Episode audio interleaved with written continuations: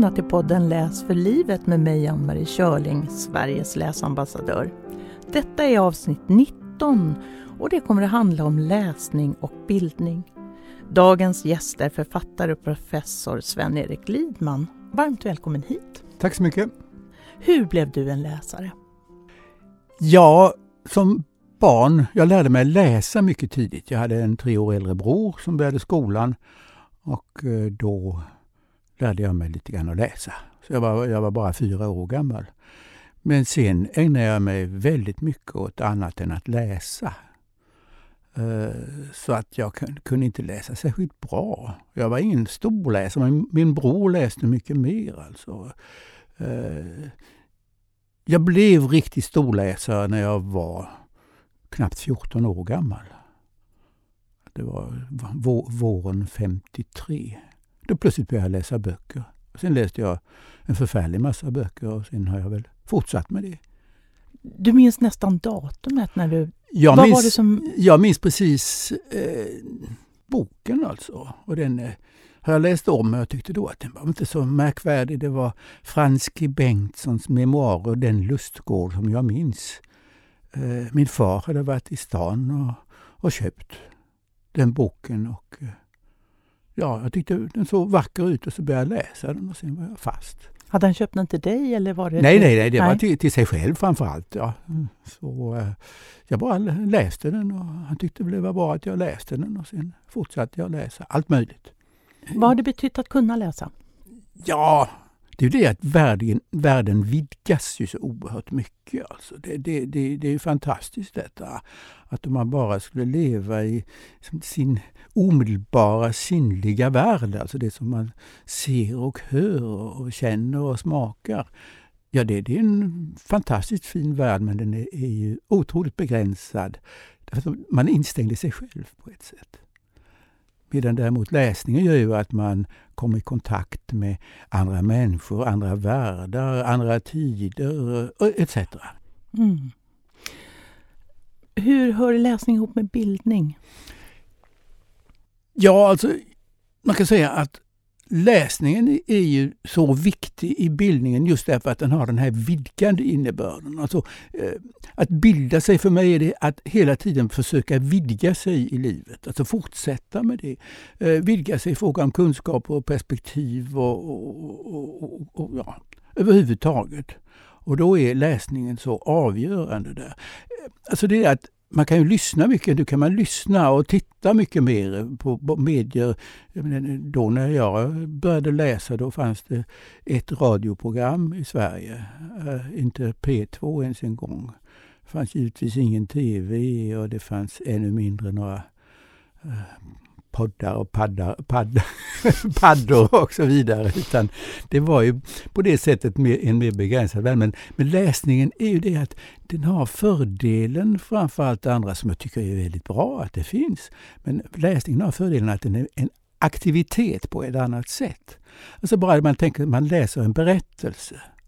Då är det inte bara så att man läser och ser och förstår vad det är utan då har man ju som en inre liten filmvisning för sig. Alltså det, man tänker inte på det, men man föreställer sig lite vagt olika människor, olika scener, hur det ser ut i världen och så. Jag, jag läste av någon anledning när jag var mycket, mycket ung då, som, som tonåring, eh, mycket fransk litteratur och eh, mycket om Paris. Jag föreställde mig Paris väldigt levande så. När jag kom till Paris några år senare så var det en helt annan stad. Vad upptäckte du? Vad var skillnaden? Ja, Paris var så mycket gråare på ett sätt. De här stora gråa boulevarderna. Så mycket var så grått i Paris. Men mitt eh, så litterära Paris, det var, ju, det var ju mer färg. Det är väl det där med att man skapar med och ja, bildar sig en egen Ja, just det. det. det. är väldigt viktigt. Alltså, man, man kan se skillnaden när man läser en roman till exempel och ser en filmatisering av den. Att eh, man nästan blir besviken när man ser filmatiseringen av den anledningen att man, det är ju alldeles fel människor och det är fel miljö. Allting är lite fel. Eh, jag tror att den omvända vägen eh, som man ofta tar nu är konstig. Det är alltså en bok eh, som jag tycker väldigt mycket om. Det är Olof Lagercrantz, Konsten att läsa och skriva. Eh, där han på tunnelbanan ser en ung flicka som sitter och läser David Copperfield och han frågar Hur föreställer du dig att David ser ut? Och då vänder hon på boken och visar omslaget och där är en bild från en filmatisering av eh, eh, David Copperfield. Och Ja, han blev på ett sätt lika besviken som jag skulle ha blivit. För jag hade också en väldigt klar bild av David Copperfield. Eller klar var den inte, men den var bestämd. Och den stämde inte överens med omslaget? Nej, nej, nej. nej. Ska man ha omslag där man så tydligt beskriver vem person, hur personen ser ja, ut? Alltså, alltså detta att man har den där typen av omslag är ju detta att när det kommer en filmatisering av en bok så vill förlagen åka snålskjuts på detta för då ska folk läsa den också och då ska de känna igen den här bilden från filmen.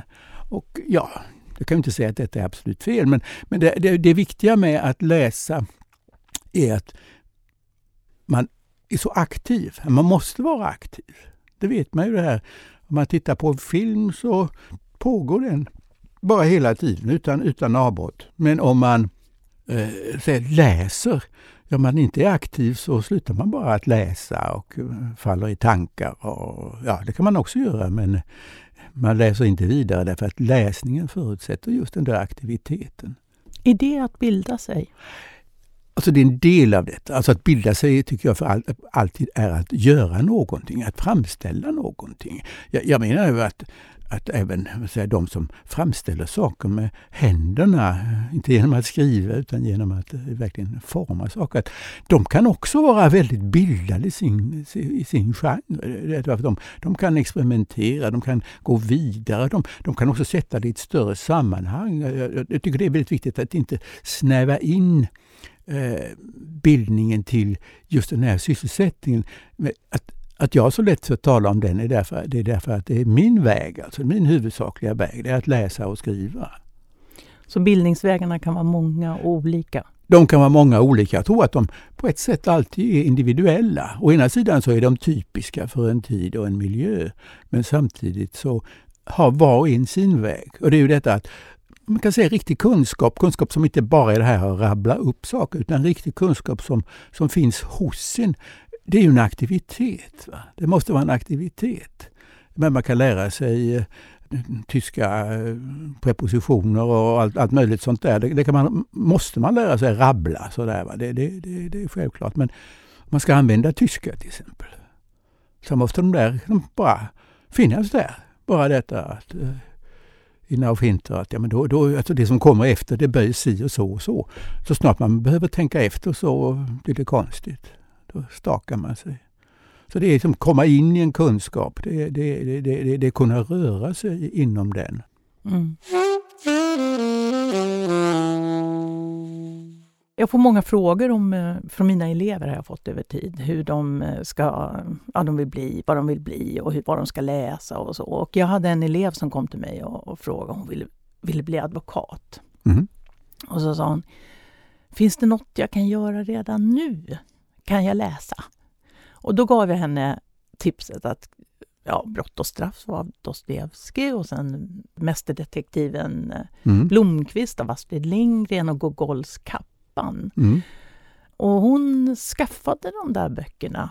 Vad tänker du om det, skönlitteratur? Och... Ja, det, det tror jag är väldigt bra. Eh, det, det, det tror jag är i den eh, riktiga vägen detta. Alltså det, det, det fanns, han är tyvärr död nu, en, en jurist som undervisade vid eh, Högskolan i Jönköping som heter Leif Alzheimer. Och han eh, tvingade kan man säga sina eh, juridikstudenter att läsa den typen av litteratur precis. Han hade litteraturlistor, långa stora litteraturlistor vad de skulle läsa. Och det var väldigt framgångsrikt. Det, det, problemet var att det krävdes en sån här eldsjäl. Så vad bidrar litteraturen med? Ja, det är precis det där att, att just sätta i sammanhang, resa problemen, säga vad, vad är detta? Alltså, man kunde ställa, äh, Alzheimer kunde ställa sådana här frågor som Är Katthult ett rättssamhälle? Och det, det, det, det är inte den första frågan man ställer till, eh, om, angående Katthult. Va? Men, men, men detta blev eh, så så, så, så intressant problem och så levande och det kunde åskådliggöras på det sättet. Mm. Men det här med bildning, finns det stunder du har känt dig obildad? Oh ja, ständigt och jämt. Det är ju det att man är obildad på de allra flesta områden. Man kan hålla på och försöka lära sig och inhämta saker men man är obildad på oerhört många områden. Jag märker ju till exempel detta att unga människor slänger sig med en väldig massa begrepp som man måste lära sig. Vad är detta för någonting? Vad är det? Vad är det? Eh, småningom så kommer, kommer man in i det här med alla möjliga sådana här eh, wannabe. Det, det, det är sånt där som man fick lära sig för inte så där väldigt många år sedan. USB-minne och men, det är massor, massor sådana här saker som plötsligt blev viktiga i ens liv, alltså man inte hade inte kunde ha någon aning om tidigare. Men där, där, där en yngre generation är mycket snabbare på detta. Mm, hur gör du då?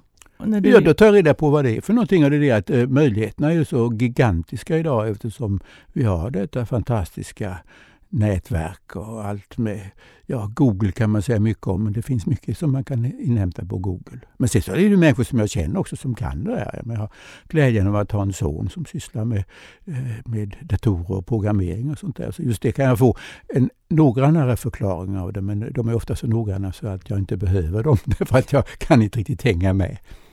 Det, det, det är väl ungefär, ungefär, ungefär så. Alltså, det finns ju så många kunskaper man har som bara är det där att man vet hur man gör men man vet inte hur det funkar.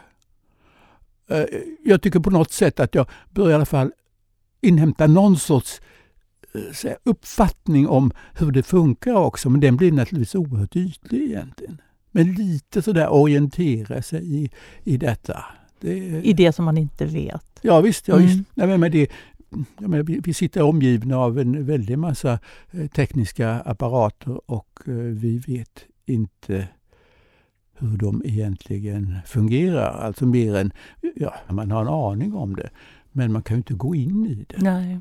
Jag tänker på så här, det här med att ha en aning om eller att vara helt utanför jag läste någonstans i någon rubrik alldeles nyligen, en tidning, att det är som kejsarens nya kläder. Och så läste jag artikeln och där stod det ingenting om själva sagan. Nej. Och eh, har man läst sagan så vet man vad som syftas, men om man inte läst, nej, hur, ska man, hur ska man förstå det då, tänker jag? Vad är det för utanförskap? ja, måste... ja nej, det, det, det, är väl, alltså, det, det, är så oerhört många sådana här, eh, så här sammanhang som man inte bjuds in i. Utan man använder bara något som nästan har blivit någon sorts död metafor. Va? Nå någonting som man kan ta till. Kejsarens nya kläder, det här är kejsarens nya kläder.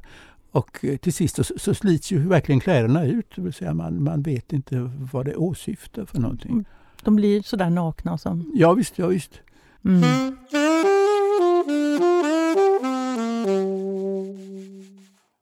Att få känna sig bildad, vad, vad, vilka böcker skulle du rekommendera om du för föräldrar att läsa?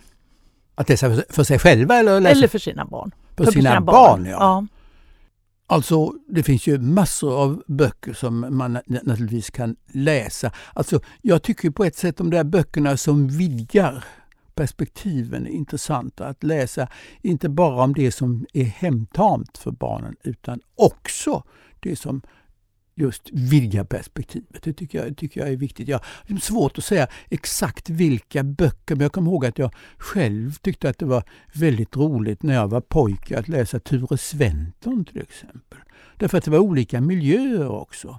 Eh, något om Paris, om London och, och så vidare. Öknen och pastejbagare och, och, allt möjligt. Och det, det, det, var, man föreställde sig en annan värld. Va? Och det, den hade ju också som oftast barn och ungdomsböcker har fördelen att vara så här, illustrerade.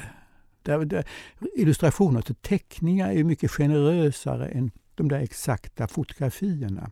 De ger ju så här, fantasin ett slags spelrum. Sen tycker jag det är viktigt att föräldrarna läser själva också, för sig själva också. Så att de har en, en, kan man säga, en fond att ösa ur när, när barnen frågar och så. För det, det är det underbara med barn, att de frågar hela tiden. Inte vilken bok man väljer utan vilket innehåll man väljer. Att det är breddande och att det är ja. bilder och illustrationer ja, så att det finns många vägar in i berättelsen. Det, det, finns, det finns ju också någonting viktigt i att barnen ska kunna känna igen sig mycket också. Alltså känna igen sig och inte känna igen sig. Eh, min, min dotter som nu är en kvinna på över 50 år, hon eh, när hon var liten. Hon var lite ängslig sådär som ofta första barnet blir. De ska först ut i världen och så. Men Pippi Långstrump kom då, alltså det var den här tv-versionen. Och den betydde mycket för henne, de här sångerna och så. Va? För att det var en, en liten flicka som klarade sig väldigt bra. Jag tror att Pippi Långstrump spelade en roll för henne när hon var 5, 6, 7, 8, 9, 10 år gammal. Säkert.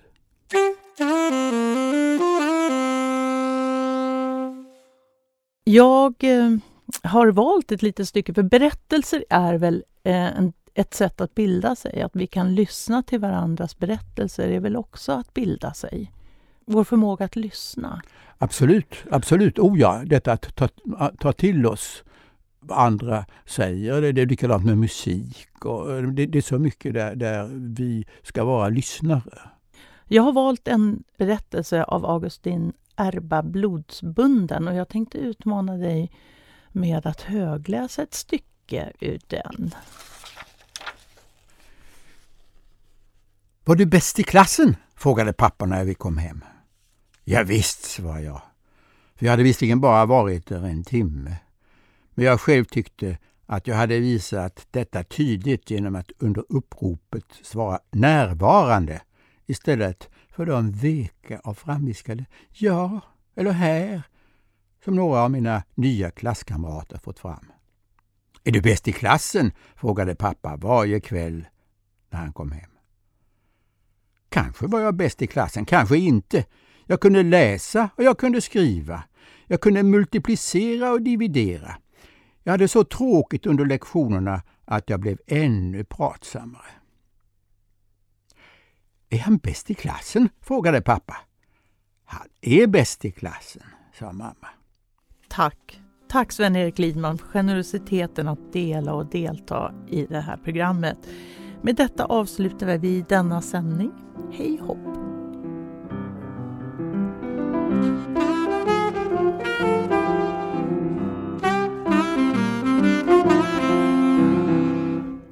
Läs för livet görs av produktionsbolaget Munk.